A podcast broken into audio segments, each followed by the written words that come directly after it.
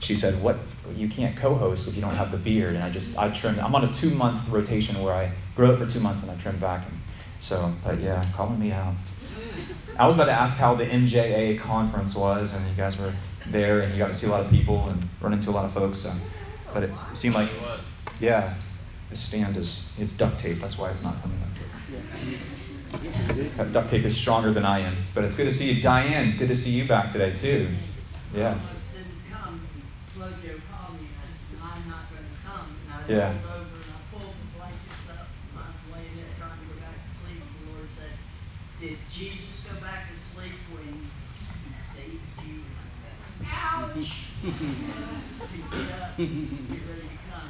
Also, Jim and Suzanne had their granddaughter yesterday. Jim and Suzanne had a grand new grand yeah. Beautiful. And it's good to see part of the Geiger crew back and back from their voyage to Florida. So One good thing about today is Mhm. everybody will be in church, it's celebrating the Sabbath. yeah, yeah, absolutely. Everybody's taking a Sabbath today, right? Uh-huh. Um, so yeah, uh, we got a lot of people out traveling still, so keep them in your prayers. Uh, I'm thinking of like Jim and Suzanne, and a lot of different people traveling. So yeah, just remind, like I said, just pray for the for protection. I'll be traveling here soon as well. So um, youth volunteers, those who uh, have been to my house the past couple of times, not not the youth, but the people who help um, chaperone and facilitate that. Can we meet right after service, just like right here somewhere in the front row? Um, we're going to strategize a little bit. And then um, January 9th, which is a Sunday, at 8 a.m., we're going to have a work day here. If you're able to come and either you know serve food or make food, um, or just work as well. But uh, any any able-bodied people that are able to come, and we're, we're going to focus on the floors and try to clean and paint some of the floors here, and just do other odds and end things. Um, I heard Jeremy and Julie are in charge of that, so yeah. Um, Jan- January. That's what Bobby said.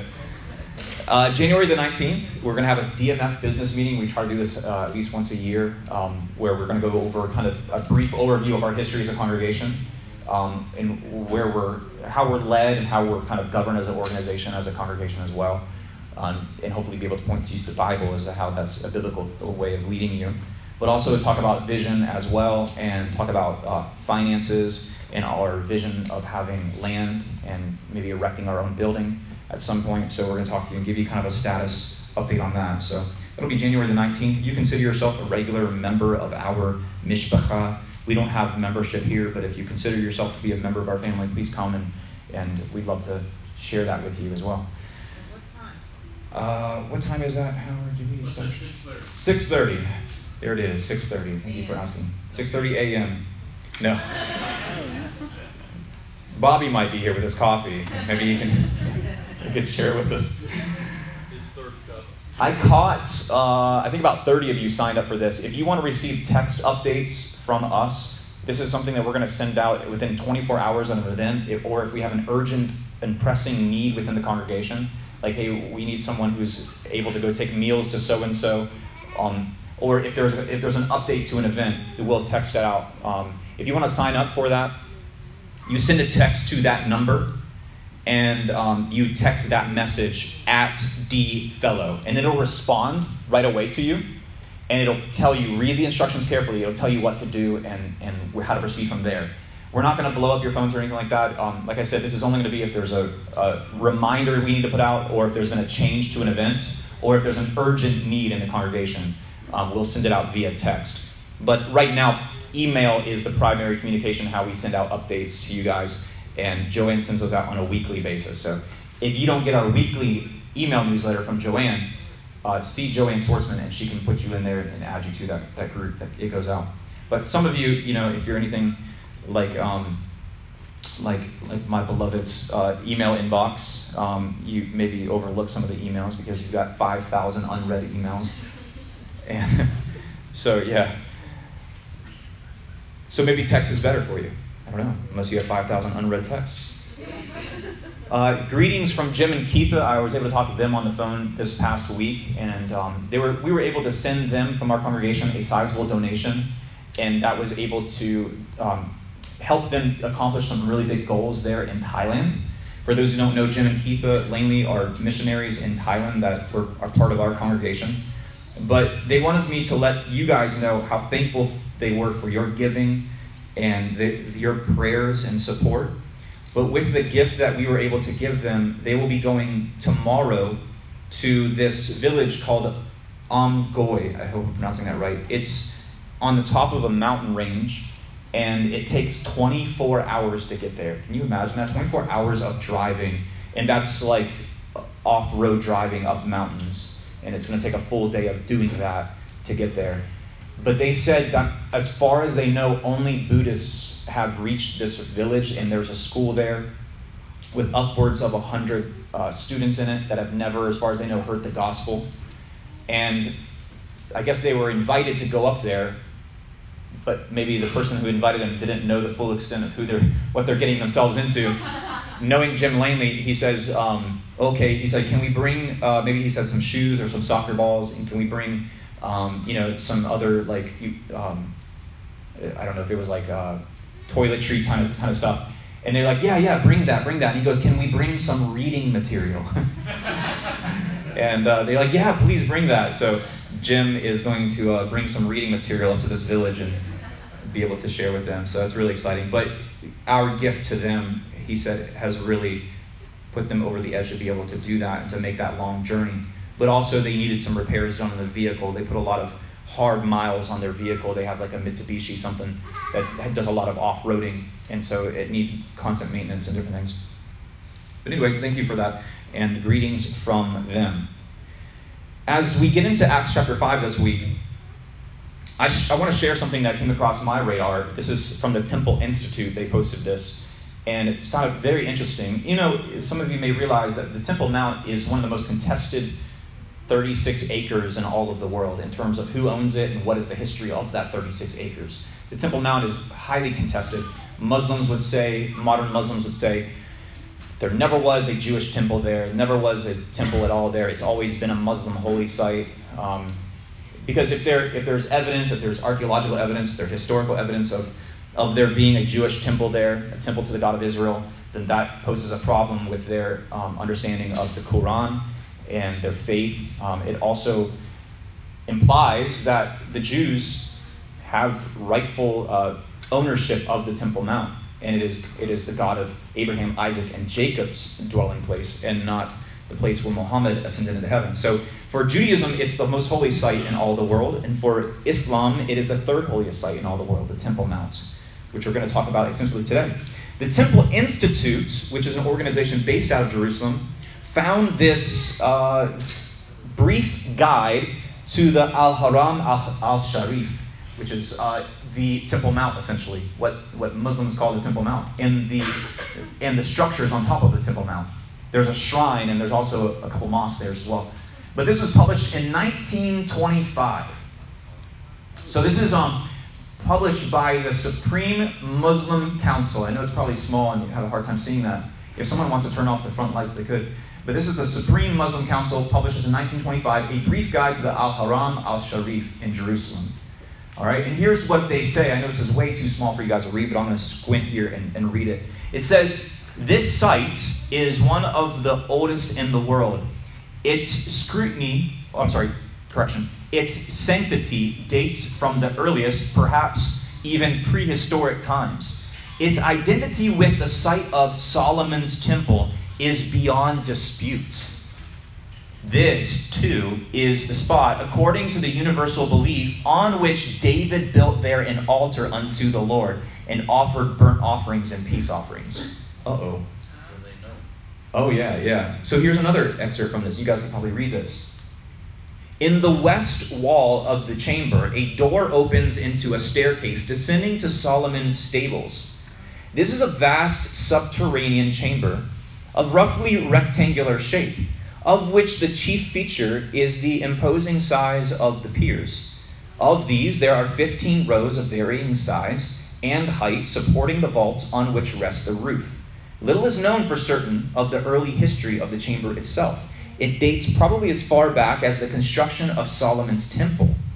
According to Josephus, it was in existence and was used as a place of refuge by the Jews at the time of the conquest of Jerusalem in, by Titus in the year 70. It's interesting, right? This is the Supreme Muslim Council putting us out in 1925.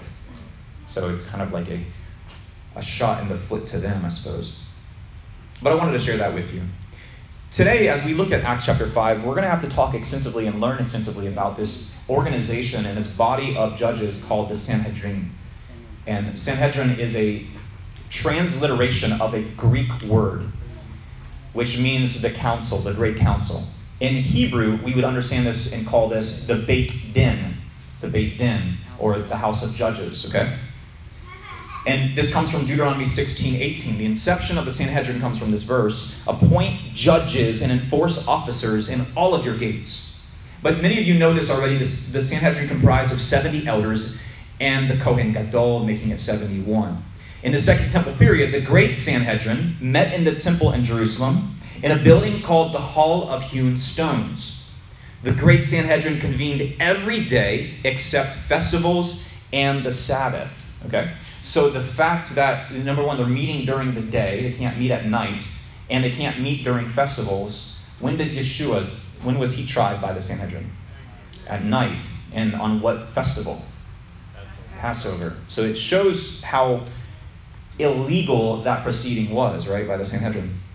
There's 12 chapters in this rabbinic text called the Mishnah, called Tractate Sanhedrin. It details the standard operating procedures of the Sanhedrin. Everything from who's qualified to be a member of the Sanhedrin to how they go about their proceedings and everything. The Sanhedrin disbanded in the 5th century. Did you know that? They actually left Jerusalem and went up to the Galilee, and they still continued proceedings and decisions and edicts up until the 5th century. Does anyone know the last edict that they put out? Hmm, right now. Well, if you got to think, before they disbanded voluntarily, they said, How do we keep our people all calibrated with one another in the observance of the holy days?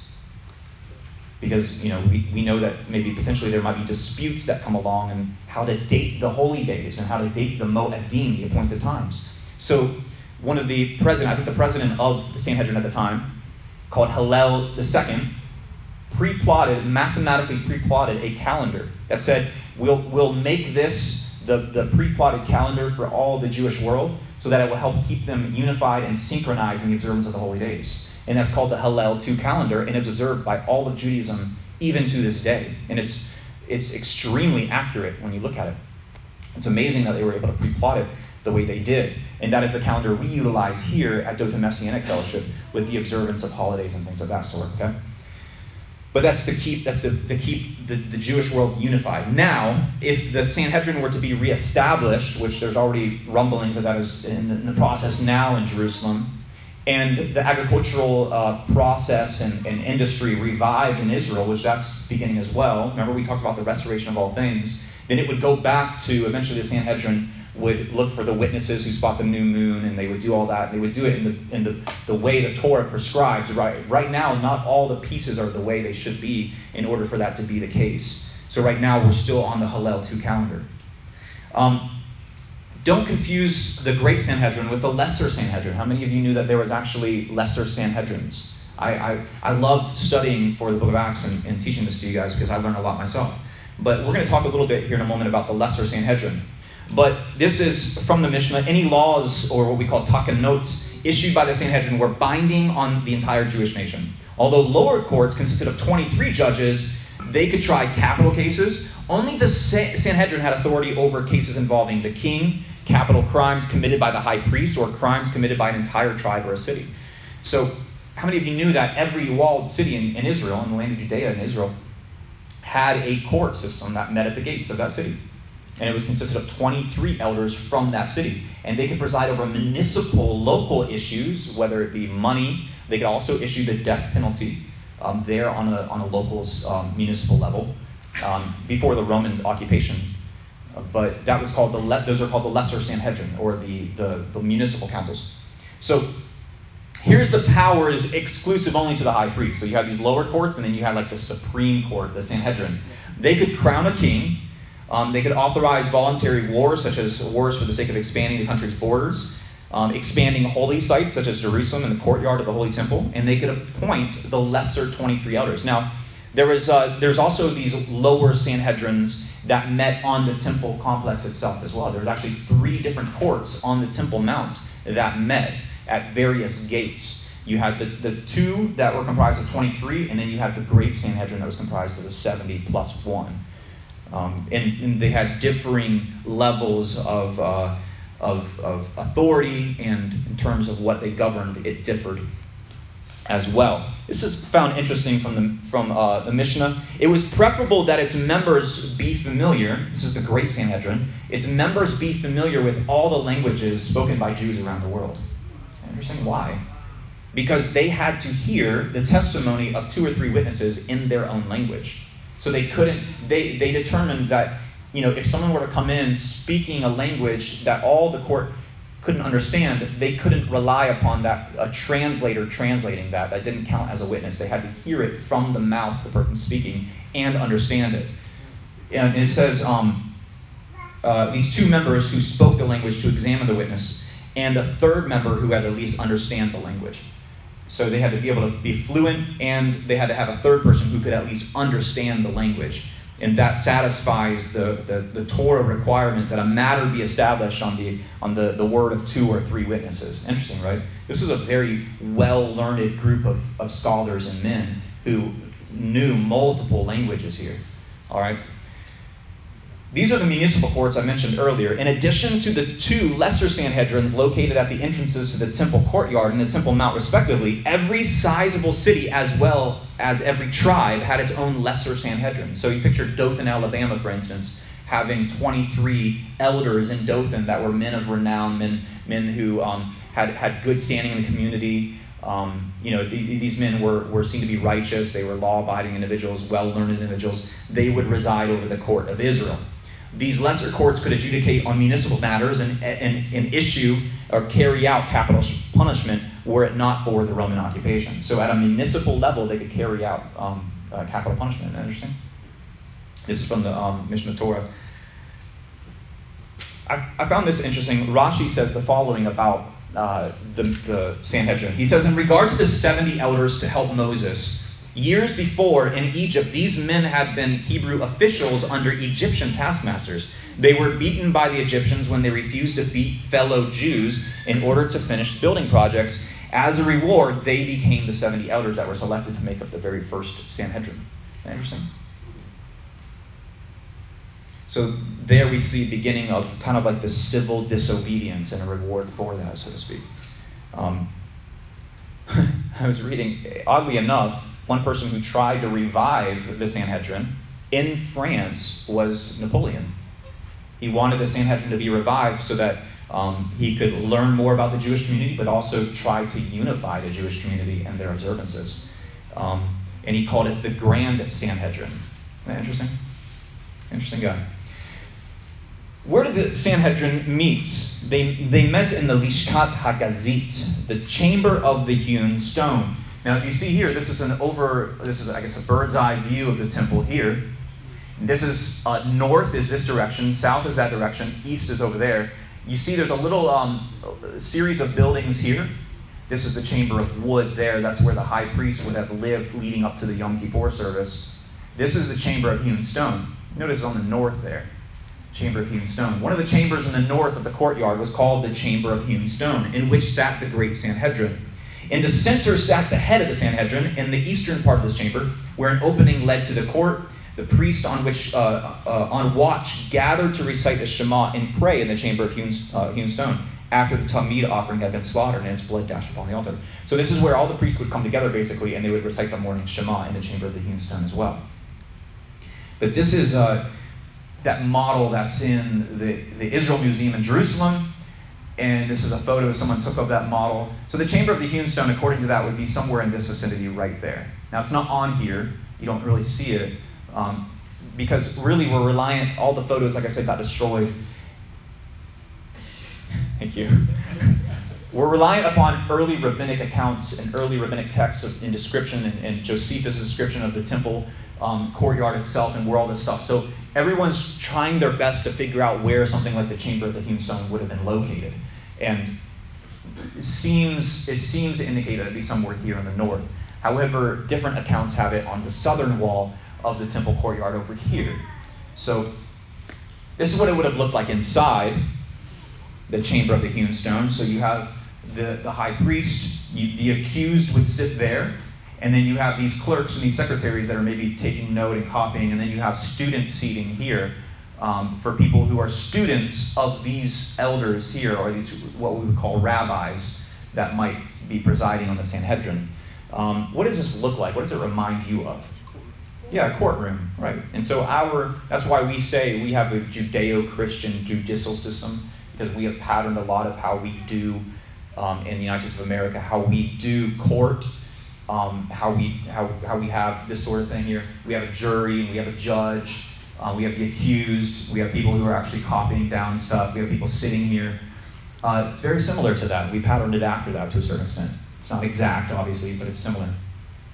Let me ask you another trivia question here. Who is someone you would think would be sitting here that is in the New Testament? That would be regularly sitting in one of these seats? Paul, Shaul. Paul is, yeah. Why do we say that? Why, you know, where did you get that from? Well, because on this court is likely presiding a man by the name of Gamliel. And Gamliel is still regularly quoted and brought up within Jewish rabbinic thought today. He is thought to be one of the fathers of, of, of the um, uh, Phariseeism, one of the um, really pioneers of Pharisaical thought. But he would have been here, and he is Paul's teacher. But it's you know very easy to open any sort of rabbinic text like the Mishnah or um, uh, some pages of the Gemara or things of that sort and see the name Gamliel in it, you know, here and there, spattered all throughout, because he was a very prominent figure. And so, yeah, I think his student Paul was likely sitting in here and watched many of these court cases go on. He was very familiar, and so he was he was, I believe, being groomed to be a member of the Sanhedrin. Think about that. But he became someone who was joined our movement, the sect of the way. Very fascinating figure. And here, as you notice, this has it on the south wall of the temple courtyard. So there's already a discrepancy there. Like I said, there's a lot of disagreement in the scholarly world as to where that actually was. There's differing accounts, like the Talmud has it one way and Josephus has it another. But if I put this in here, if you want access, um, a quick way to get all the teachings on the book of Acts so far, you can just open your phone's camera and hover over this QR code. It'll take you to our website where we have all the DMF teaching audio on the book of Acts. Sometimes people ask me, how do I access all the audio stuff? Number one, it's sent out weekly in the email newsletter, but you can do it this way too. You just open your phone and put your camera over it, and then it'll it'll try to open a web browser. Open that web browser, and it'll take you to that thing. It'll take you to all the, the teachings on Acts. All right. 1 Corinthians 10 11, I always like this verse and reading this verse because it says, Now these things, Paul is talking about what happened in the wilderness. These things that happened in the wilderness to them were like examples written down as warnings for us, on whom the fulfillment of the ages has come. So the one who thinks he is standing firm should be careful not to fall. Paul is saying, the things that happened in the wilderness were a warning to us, an example for us to learn from, hopefully, that we would not repeat them and we would have a fear of God through all the things that happened to our people in the wilderness. And as we get into the Act, chapter, Acts chapter 5, we're going to kind of see that play out a little bit. So if you have your Bible, turn to Acts 5. I hope you guys have read this throughout the week and studied it throughout the week. And, uh, you know, have your kids read it to, to their kids. You know, one of the things we do, we incorporate into our homeschool curriculum is that Noah has to get his younger brothers to sit on the couch next to him and he has to read what I'm teaching on this coming Shabbat. But you know, he's read, I think he's up to like Act 7 now. He's read to them. Each day he has to read a chapter of the Bible to them. Um, that's part of his schooling, it's part of their schooling, and they're, they're not done with their school until that, that is accomplished. So try that and see if that works for your kids. Maybe you have a different idea too. But Acts chapter 5, and now let me set the, the stage a little bit. Acts chapter 4, we left off, everything seemed hunky dory, right? Everything, we had this hyper generosity going on within our movement where people were selling off possessions, selling off property, giving it to those who had need. And it said there was no one among them who had need, right? And it was like this beautiful picture. And um, I said last week, uh, someone's going to take a, a, snippet of this teaching out and, and blackmail me with it. But I said, what did I say? um, they were they were like Holy Spirit driven, Holy Spirit inspired communists. and uh, and sure enough, I mean, it took it took no less than three hours. Someone had uh, had texted me a video of me saying that communism is the best form of government. no, they they chopped some other things out there too, but I talked about communism and how communism. Marx was kind of onto something, but anyone in their fallen, unregenerated state who tries to put any sort of practice to what Marx espoused usually ends horribly, right? It ends up with who has the most money and the biggest guns. And communism at the point of a gun is not good. It is horrible. It's caused more death and suffering than all of human history. But communism, so to speak, I hate to even call it that, inspired by the Holy Spirit and out of someone's volition because their hearts have been circumcised, is a very beautiful thing, is it not? When someone sees a person in need and says, I want to take what something that I earned with my ability and give it to someone in need, it's a very Marxist thing to do, so to speak. But the unmarxist part is the fact that a state dictator did not tell you to do that. The Holy Spirit told you to do that, right? So I think Marx maybe just counterfeited it and put his own spin on it. Because embedded within Marxism, like I said last week, is the, the requirement, the prerequisite that you have to denounce there being a supreme higher power, a creator. The state is the be all and end all for you. So let's just all agree not to try communism. Unless the Holy Spirit tells you to. And even then, be careful.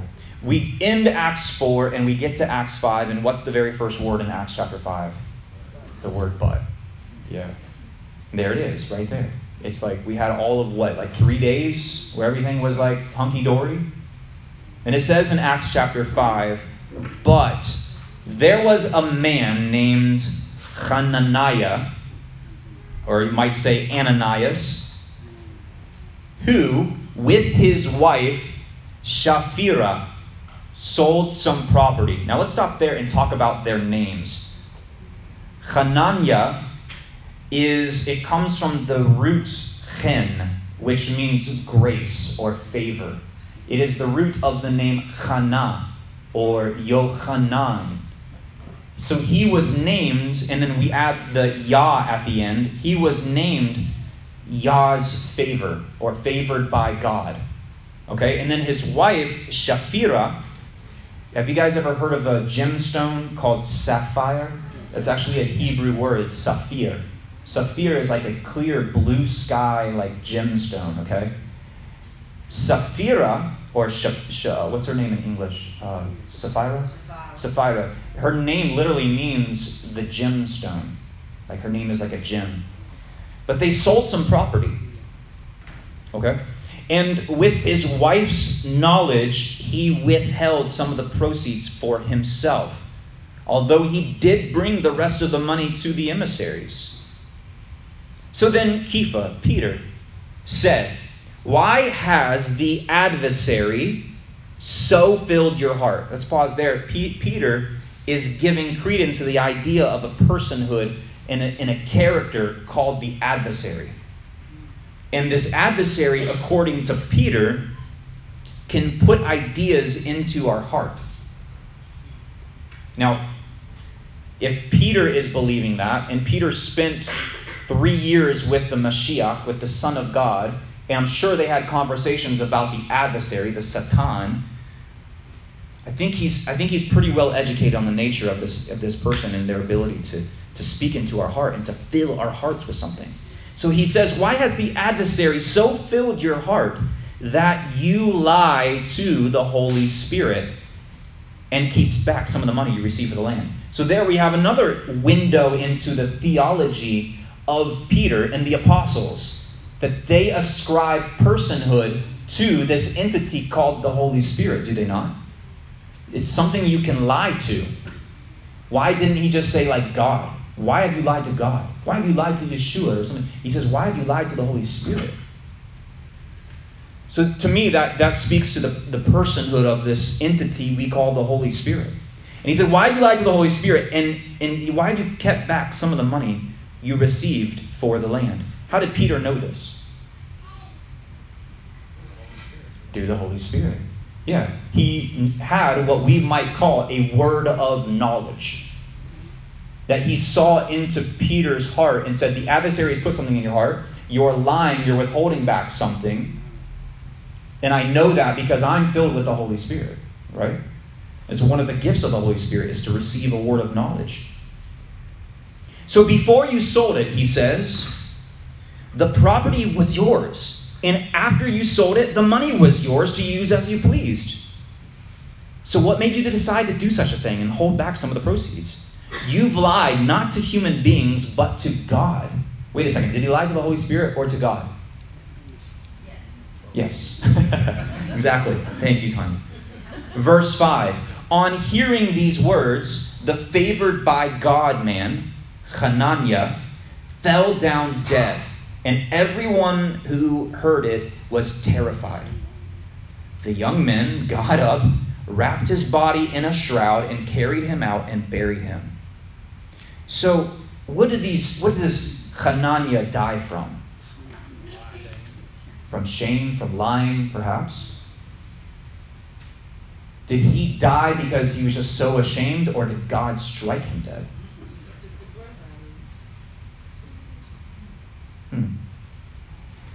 Let's, let's continue. We'll get some more hints. Verse 7 Some three hours later, his wife comes in. His wife's name, remember, is like the gemstone, unaware of what had happened. Peter challenged her Tell me, is it true that you sold the land for such and such a price? Yes, she answered. That is what we paid for it. But Peter came back at her. Then why did you people plot to test the Spirit of the Lord? Again, ascribing this degree of personhood to the Spirit. Listen, the men who buried your husband are at the door, and they're probably really tired from digging a grave. they will carry you out too. Instantly, she, she collapsed at his feet and died. The young men entered. They found her there dead, carried her out, and buried her beside her husband. I'm like, man, we just did this. As a result, great fear came over the whole messianic community, the whole ecclesia, you could say in Greek, and indeed over everyone who heard about it. I have notes here. Hananiah and Sapphira, Sapphira represents a permanent blemish on our record as a movement. Think about that. Before anyone dies of a, a martyr's death, such as Stephen, right? We all know Stephen's the first martyr. Dies for his faith, right? It's a beautiful, he gave up his life. Before anyone dies a martyr's death in our movement, two people die of blatant hypocrisy and lying to the Holy Spirit. What kind of message is Luke trying to preserve for us here?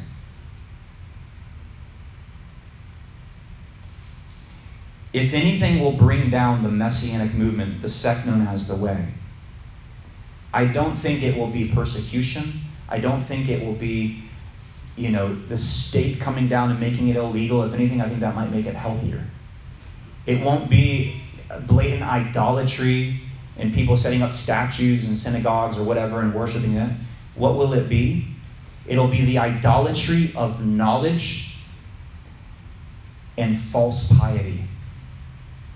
You catch me? Mm-hmm. We worship knowledge and we worship looking pious when we're not.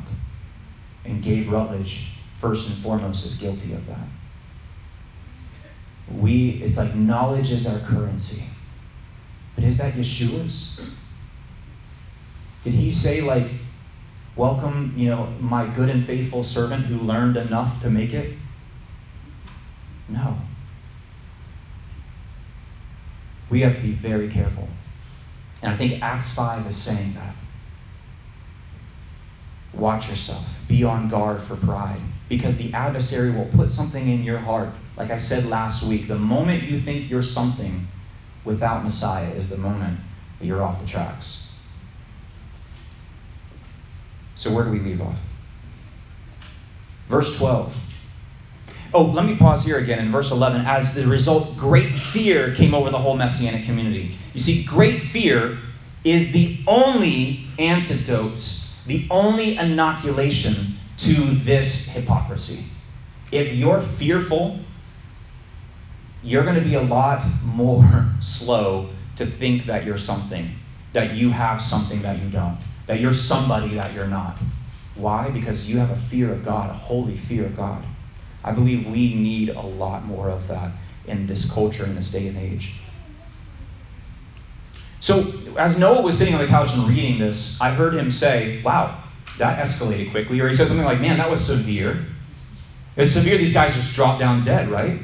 Why didn't he give him another chance? Give him a chance to repent, give him a chance to confess. That was severe, right? I would say so, yeah, that was severe. But we could also look at this and turn it on its head a little bit. Was it severe or was it merciful that these people would drop down dead because of their hypocrisy? What if this went on unchecked in the movement of the way? It's like right out the chute. You know what? You guys want to be hypocritical? Boom, you're dead.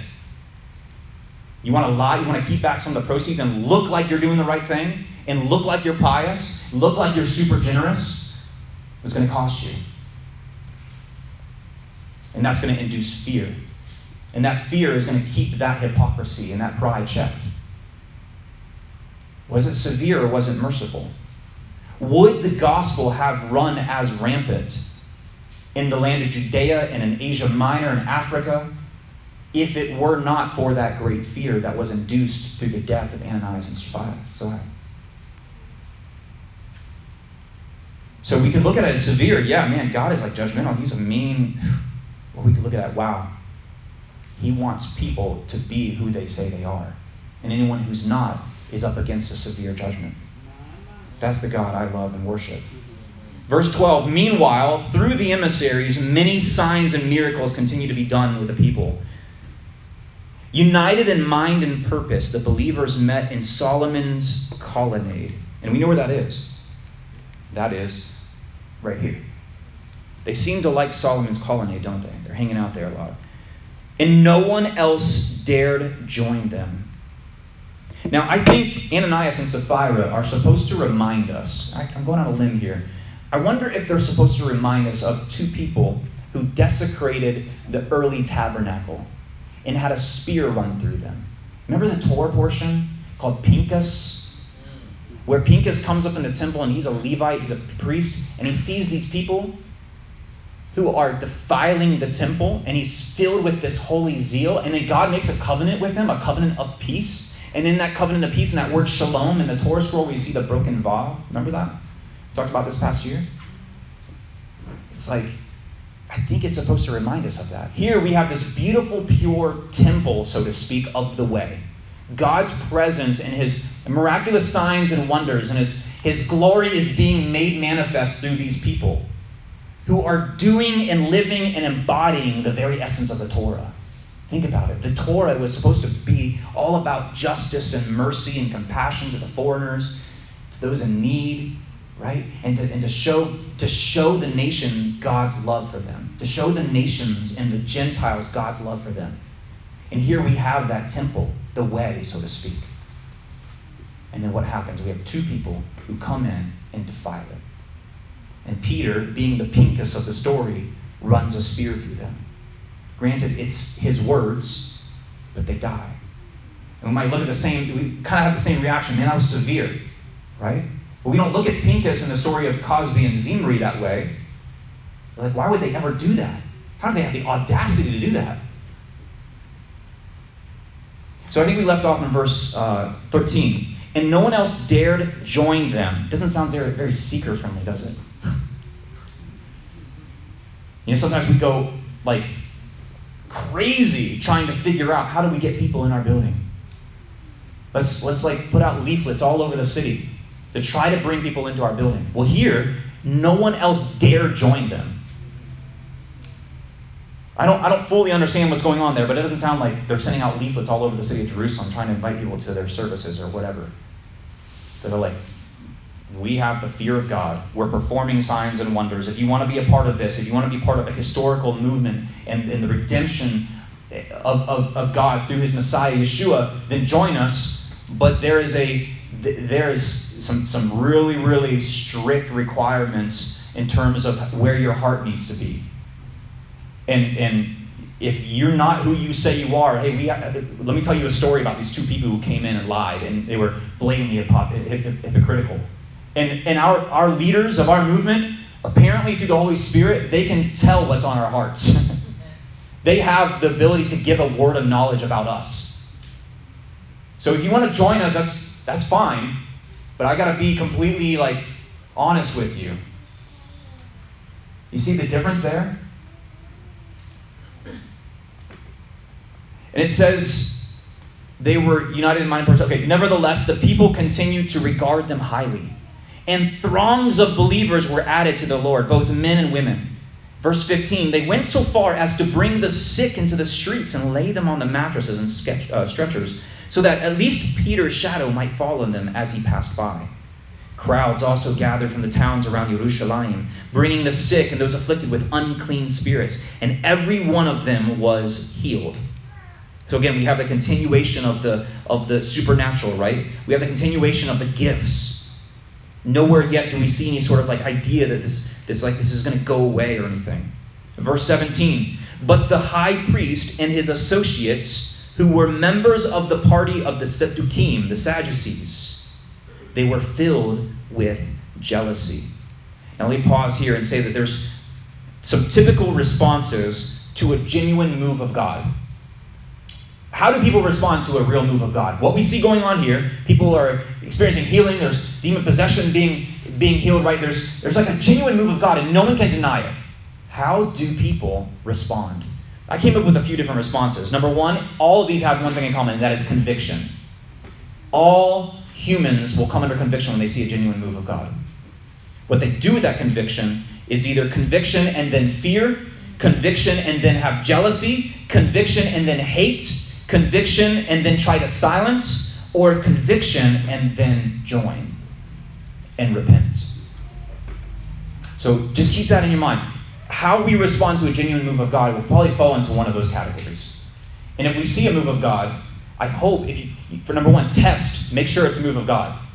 Now, I, have lived in a city before where there was like a, a revival, so to speak, that ended horribly. And it defamed my God. It profaned his name. But I'm going to look at that, I'm going to say, was that a move of God? If it's a move of God, I want to be there. I want to be active in that. I want to submit to that. But if not, I want nothing to do with it, right? So let's go, let's move on. They were filled with jealousy, so they were convicted and then they got jealous. Why? Because they wanted the attention. They wanted notoriety. They wanted the popularity in the city. They arrested the emissaries and put them in public jail. This is their second arrest now. But during the night, an angel of the Lord opened the doors of the prison and led them out and said, Go, stand in the temple court Keep telling the people about this new life. After hearing that, they entered the temple area about dawn and began to teach. So picture this all the priests, all the Sanhedrin, they're gathered here in the chamber of the hewn stones, are reciting the Shema, and suddenly they hear a, a ruckus outside. They hear this crowd gathering, and there the emissaries who they thought were locked up in prison are speaking again in the name of Yeshua. So it says, where I leave off. I keep losing my spot here. Now the Kohen Gadol and his associates came and called a meeting of the Sanhedrin, that is, of Israel's whole assembly of elders, and sent to the jail to have them brought. This is interesting here because these guys are sending to a jail for people who are not there. It says, But the officers who went did not find the prison prisoners, so they returned and reported. We found the jail securely locked and the guard standing at the doors. But when we opened it, we found no one inside. It's a fascinating contrast that's going on here. He says, When the captain of the temple police and the head priest heard these things, they were puzzled and wondered what would happen next. The contrast is this the Sanhedrin ga- uh, gathered to sentence people that they didn't have in prison. And then it says the guards were carefully guarding prisoners that weren't there. And then they begin to look for people who are in plain sight. You see the contrast Luke is trying to develop here? Verse 29 Peter, oh, I'm sorry, I went too far, didn't I? Then someone came and reported them. Listen, the men you ordered to be put in prison are standing in the temple court teaching the people. The captain and his officers went and brought them, but not with force, because they were afraid of being stoned by the people. They conducted them, or they, they yeah, conducted and brought them to the Sanhedrin, where the Kohen Gadol demanded of them, We gave you strict orders not to teach in this name. Notice, what do they not say there? The name Yeshua. Yeah. When you meet someone who is an opponent to the gospel, they have a hard time saying the name Yeshua. Why? Because Yeshua means salvation. People that I've encountered who denounce their faith in Yeshua and go into, let's say, Orthodox Judaism, people who I regularly heard call Yeshua Yeshua, it's, they do this really interesting thing. They stop calling him Yeshua and they call him Jesus. Isn't that interesting? Take note of that if you ever find somebody. I hope, you, I hope no one leaves the faith, obviously. I hope no one close to you leaves the faith. But they have to stop calling him salvation because there is power in that name. They said, Look here, you have filled, you have filled Yerushalayim with your teaching. Who should have been teaching here? They should have been teaching. And here, these people of the land, these former fishermen, are filling the city with their teaching. They're like the rightful teachers all of a sudden. They're doing a better job, right? Moreover, you are determined to make us responsible for this man's, notice, what did they not say again? Yeshua's death. Verse 29 Peter and the other emissaries answered, Here they go again. They're going to say this again. We must obey God and not men. This is their second claim of righteous and civil disobedience that they're going to make here. The God of our fathers raised up Yeshua, whereas you men killed him by having him hanged on a stake. They didn't really mince their words here, did they? God has exalted this man at the right hand. He's talking about Daniel 7 and the, the exaltation of the Son of Man.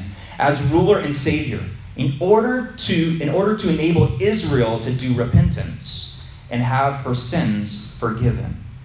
We are witnesses to these things. Notice they didn't say that he died and he was raised again in order to start plan B and to, to cut off Israel and go with a different entity that we might call the church.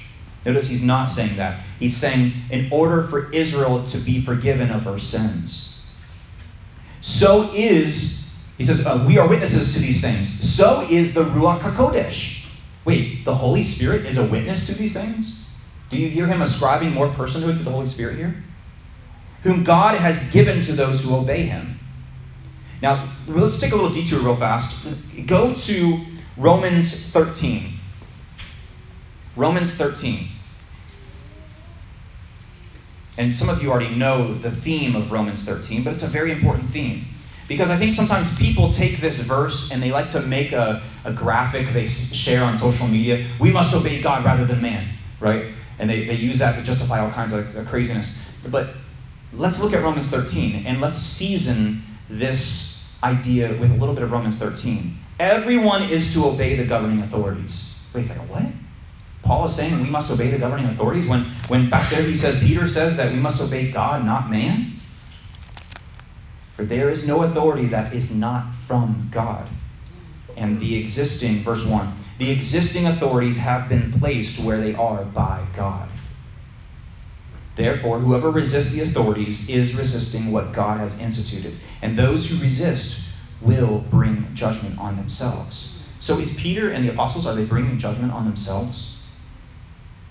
What do, what do we do with this? How do we, how do we, let's go to another verse real quick and I'll, I'll confuse you even more.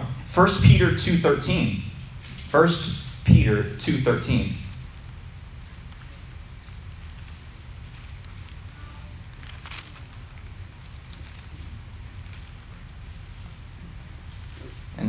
do you think is emperor as Peter is writing this?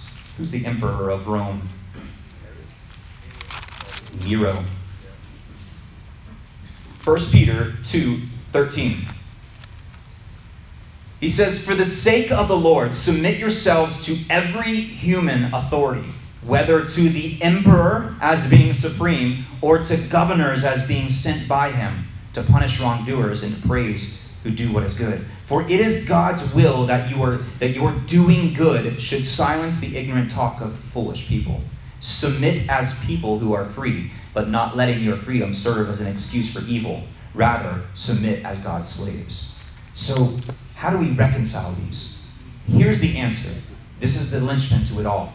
When a governing authority tells you to do something that is against the ultimate authority, that is his word, disobey it. Do it in a way that is honoring to those telling you to do it, though. Do it in a way that is like almost apologetic. I'm sorry, but I must obey God rather than man. But in all other areas, be obedient to the governing authorities. But when they get you to cross that line of like, this is going to defile you, this is going to like break God's word, don't cross that line. And you have God's backing in that. But we have this interesting relationship with governing authorities here in this, in this age, being over us, but also recognizing, recognizing there's a king of kings, right? And it's this interesting dynamic that we've had throughout our history as, as a movement. And we'll continue to have that interesting and that awkward tension between authorities here on earth and the authority in heaven. So I'm at verse 33. On hearing this, the members of the Sanhedrin were infuriated and wanted to put the emissaries to death. Now, could they do this? They could, but the Roman occupation prevented them from doing that. But one of the members of the Sanhedrin rose to his feet. He was a Pharisee, a Parush. His name was Gamliel. Remember we talked about Gamliel and who's who's his student? Paul. Gamliel stands up. He says he's a teacher of the Torah, highly respected by all the people. He ordered the men to be put outside for a little while, and then he addressed the court. He says, Men of Israel, take care what you do to these people. See, some time ago, there was a rebellion under a man named Todah, who claimed to be somebody special. And a number of men, maybe 400, rallied behind him. But upon his being put to death, the whole following was broken up, broken up and came to nothing. He has, so this 400, that's more than the 120 we see in Acts 2, right? He has more men, yet he's killed, and his movement is broken up. After this, Gamliel goes on, Yehuda Hagalil, uh, sorry, Haglili, led another uprising back at the time of the enrollment of the Roman tax. And he got some people to defect with him. But then he was killed, and all of his followers were scattered. So, what do we see in common here between these two, these two movements that Gamliel is invoking?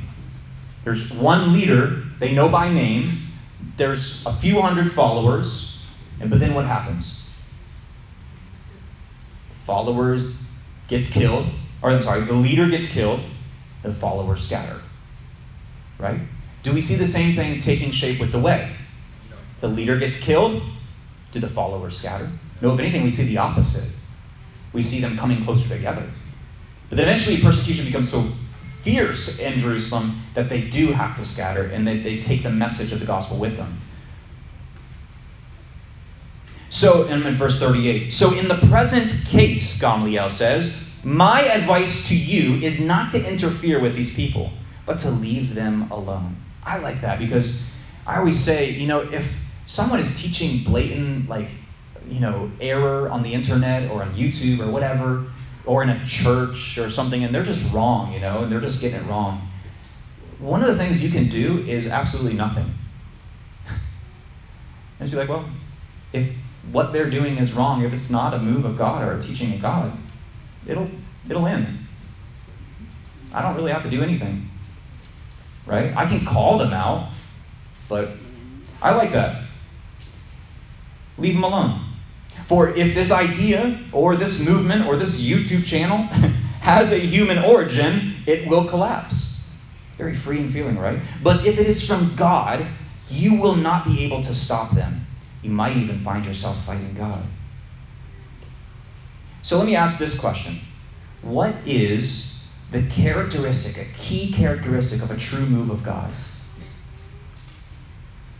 Hmm. Is it time? endurance. Could we say it's time? Because, I mean, if you look, there's like Buddhism, Islam, there's some really old religions out. Hinduism, Taoism, there's some really old religions that if we say time is the true mark of a move of God, that if they last for a long time, oh, that must be a move of God. No. What is the true mark of a move of God?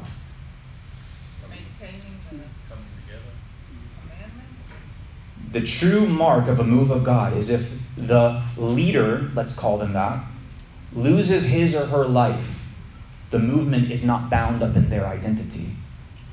It's a move of God. It's going to go on. And in fact, it's going to spread even more.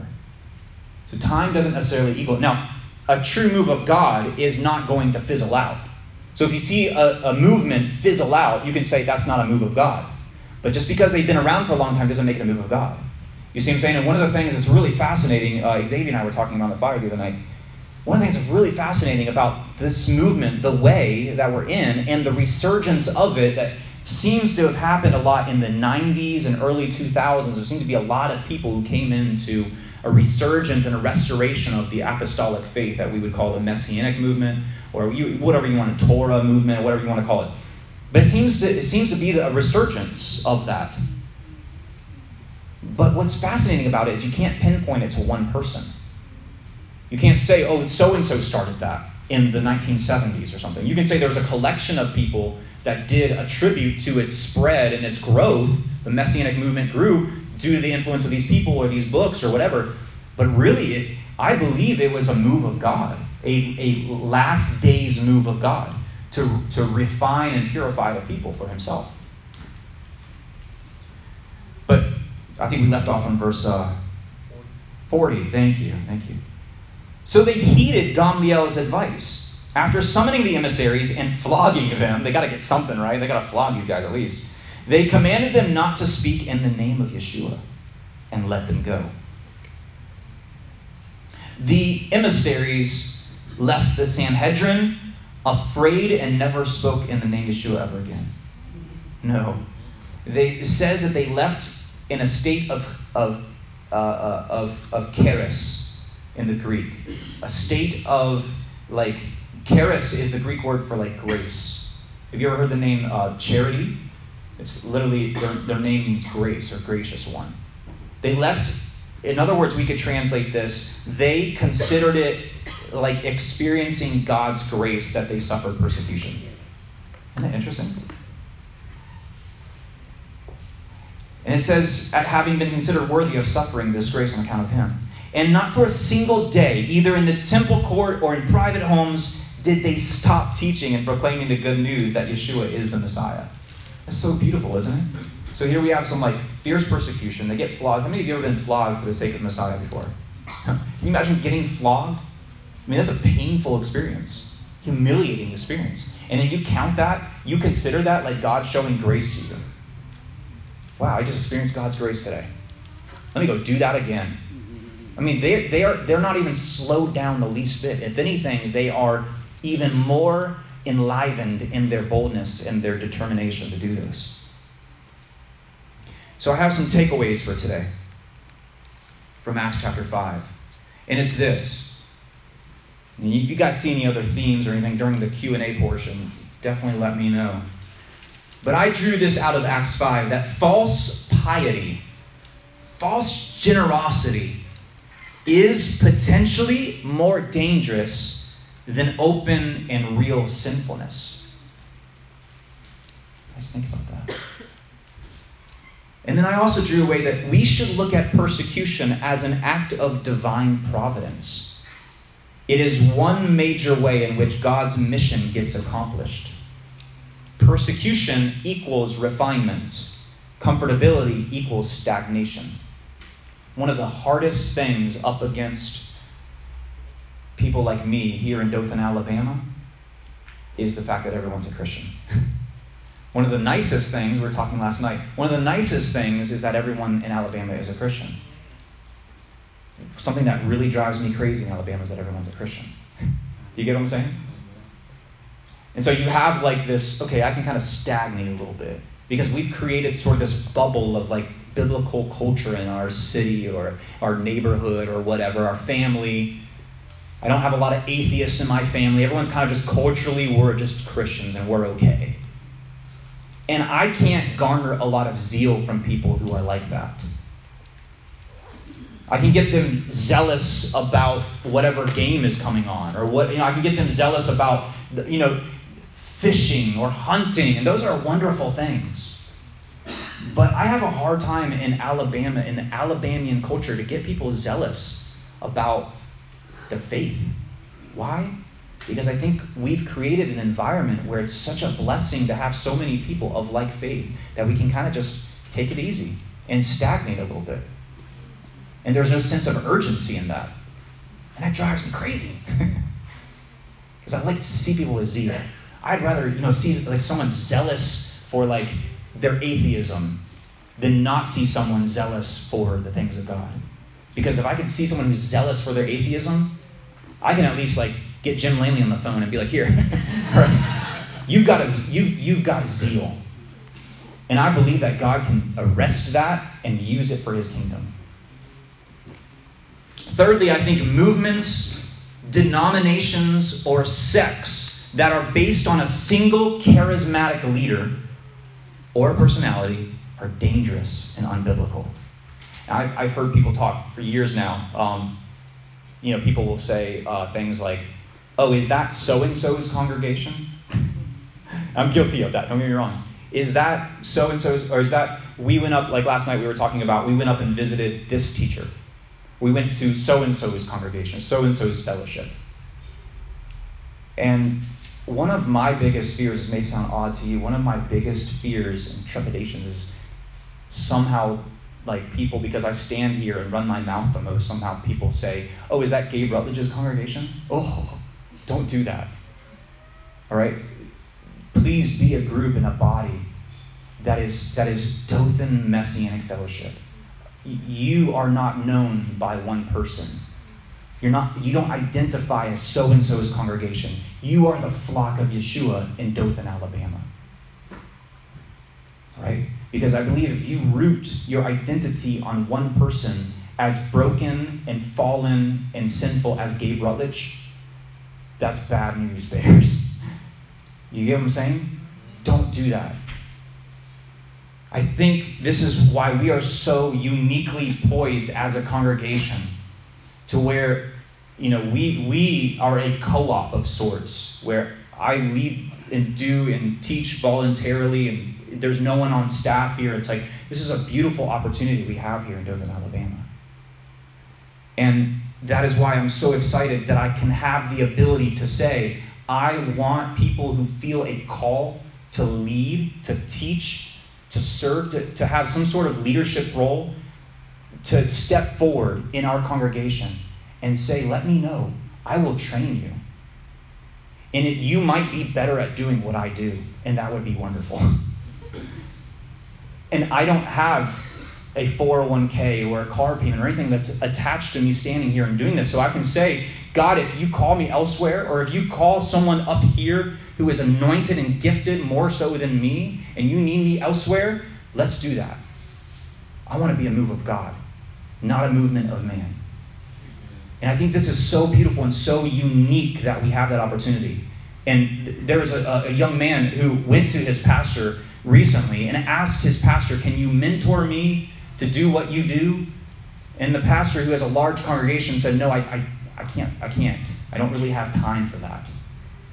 Well, you got to think too. I, I don't know this pastor's harder, but it would make sense if you're a business leader to not teach too many people your business and your trade. Like, for instance, my mother in law, she trims and, and makes topiaries. And she does a beautiful job. She takes these plants, these Eugenia plants, and she shapes them into all different kinds of like spirals and pom poms and beautiful little creations that she, she and it's a very, very um, unique skill. And she said to me one time, she's like, Yeah, you know, I, I would love to teach all of our workers how to do what I do. But you have to be careful because they might go start their own nursery and do what I do. You see what I'm saying? And compete with what we do here. But that's understandable. And that's completely okay. She's a business. She does that for a living. She has to protect the proprietary information and knowledge and art that she has. But is that how the gospel is to be viewed? Are we supposed to protect and have like this proprietary relationship with like who can lead, who can who can shepherd, who can teach, who can disciple? No. If you have a calling, by all means, let me train you. Let me disciple you. Let me equip you. Let me give you some things that I learned the hard way. And you go out and do that. Because this is not a proprietary thing. This is not me guarding something. And I don't feel threatened by that.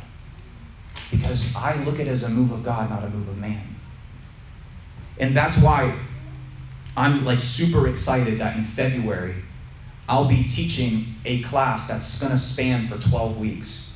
If anyone here or watching online or listening to the podcast has an interest, or I should say, a calling to be a, some sort of leader in a capacity, of any capacity in the body of Messiah, please come to this. It's completely free.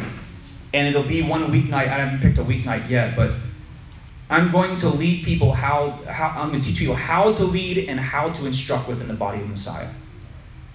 I think this would be ideal for couples to come together if possible. And let me reassure you that you might be in the room and you might be thinking less of yourself because you know I don't have that calling. That's okay. We are a body, and a body has many parts. And if you're not called to teach or lead or anything like that, that is completely okay. You're not like some sub human species or anything like that. You're not, that's okay.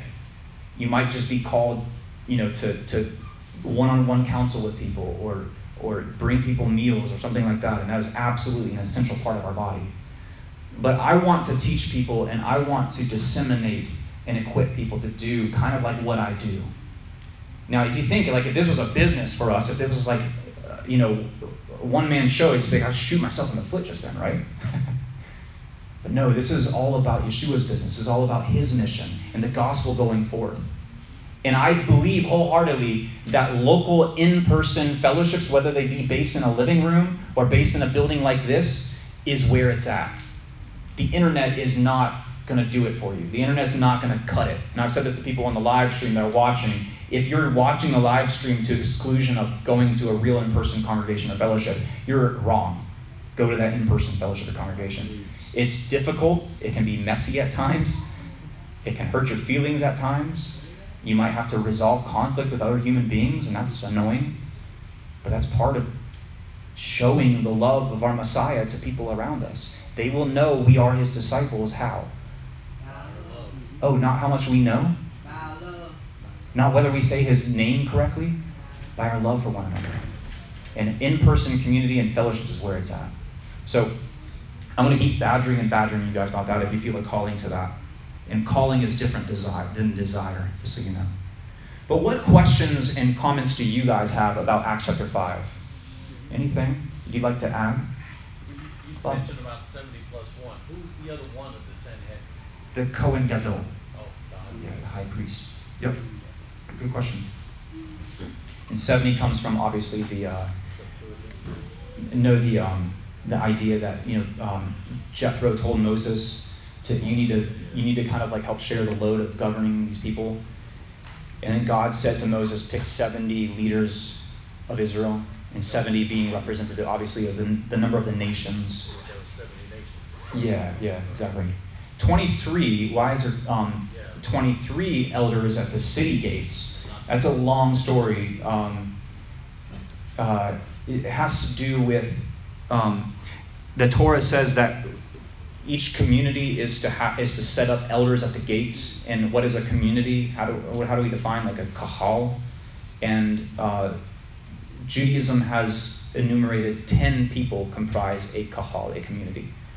And then they said, well, we can't have just ten. Let's have another group of ten, but that makes an even number. So let's break the tie with twenty-one, but let's make sure we go above and beyond and add two more because uh, it's a matter established on the witness of two or three, so let's make it 23.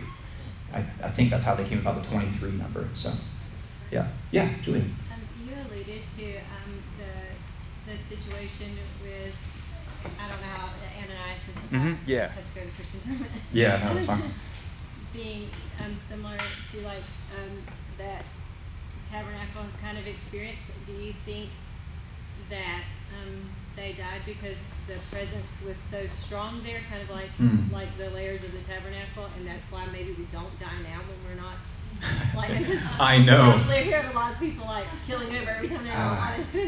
Well, yeah, and I have I have in my I have in my notes here. What if I, I didn't read it? What if God reacted to Gabriel Rutledge's hypocrisy the same way He reacted to Ananias and Sapphira's hypocrisy? That would be terrifying. Um, I would I would have been dead long ago. but yeah, I wonder um, if it if it does have something to do with the proximity to the inception of the movement and how how much they were filled with the Holy Spirit. Um, it's a good question, but I, I don't know if I can answer that um, confidently. If that makes sense, but it could be, could be, and yeah, because why are we not falling down dead now? It could be, yeah, like I said, to the my first my first reaction. She's asking for those who couldn't hear, why did they why did they fall down dead because of their hypocrisy then, and why don't we fall down dead because of our hypocrisy now? Is it because of it was so early in the history of our movement? Uh, is it because they were so close to the tabernacle or the temple, so to speak? The, the way being like a temple, a very pure temple. Um. Maybe God's trying to make a point and set a precedent. I don't know. But yeah, sorry I can't fully answer that with confidence, but it's an interesting thought. I saw Jackie and Shannon. Uh, there's a, a principle set up in Torah, back in Joshua, about being dedicated to God, dedicated to the things which cannot be used by anyone except God. And when they went to Jericho, or Achan, um, anyway, there's a lot in Joshua about that. that Yeah. says, um, so, you know, if you read all of that, it basically sets the foundation for what happened here, because the whole thing they had dedicated to God, and then they took back part of it, Hmm. you can't do that, Yeah, yeah. so. That's another good point. Yeah. Dedicated to the man. I didn't make that connection, but yeah, that is a good one. That when they went in and they kept some of the spoils of war after they crossed the Jordan to make, Oh, yeah, and they, they, they should have given they should have given it all to God, so to speak, as like a Yeah. yeah, And so it meant a lot more to them than it does to us. Yeah. Because There is a lot of hypocrisy among us all. This was a specific issue, yeah. and I wonder, I wonder too. I don't know the answer to this, but like if I sold my house and I brought it to the apostles and I was like, hey, I sold my house for let's say hundred thousand dollars for easy math, but I need to pay off some student loans and I kept twenty five thousand dollars to pay that off. Here's the rest seventy five thousand dollars. I wonder if they would have been okay. I'm saying? I think I think they sold it for a hundred thousand, kept twenty five, and they're like, here, we sold our house for seventy five thousand Oh, dollars. that's a. Yeah, I think that's think it was all devoted yeah. to part of it. And I think their motives were, hey, honey, let's let's sell this piece of property that we're not using anyways, and let's, in a showing way, very like showmanship way, give it to the apostles, but let's actually keep a little bit for ourselves. And so their motives were like to be seen by men, to look righteous, and uh, I think I think that's a no go for sure. Yeah. Uh, oh, Shannon. I'm sorry. Well, Shannon and Patrick. That's exactly what I was gonna say, what you just said. Oh, okay, cool. Just that they were being showmen. show. Well, no, the, the first thing you said, about how they, if they would have just gone about it differently. Yeah, yeah. They're like, hey, I really need to keep this portion of the profits. Yeah. So that we can. If they were completely honest, Yeah. yeah, That's what I they wouldn't have keeled over, Right. perhaps, yeah. Yeah, good point. Uh, Patrick. Yeah, so, so in the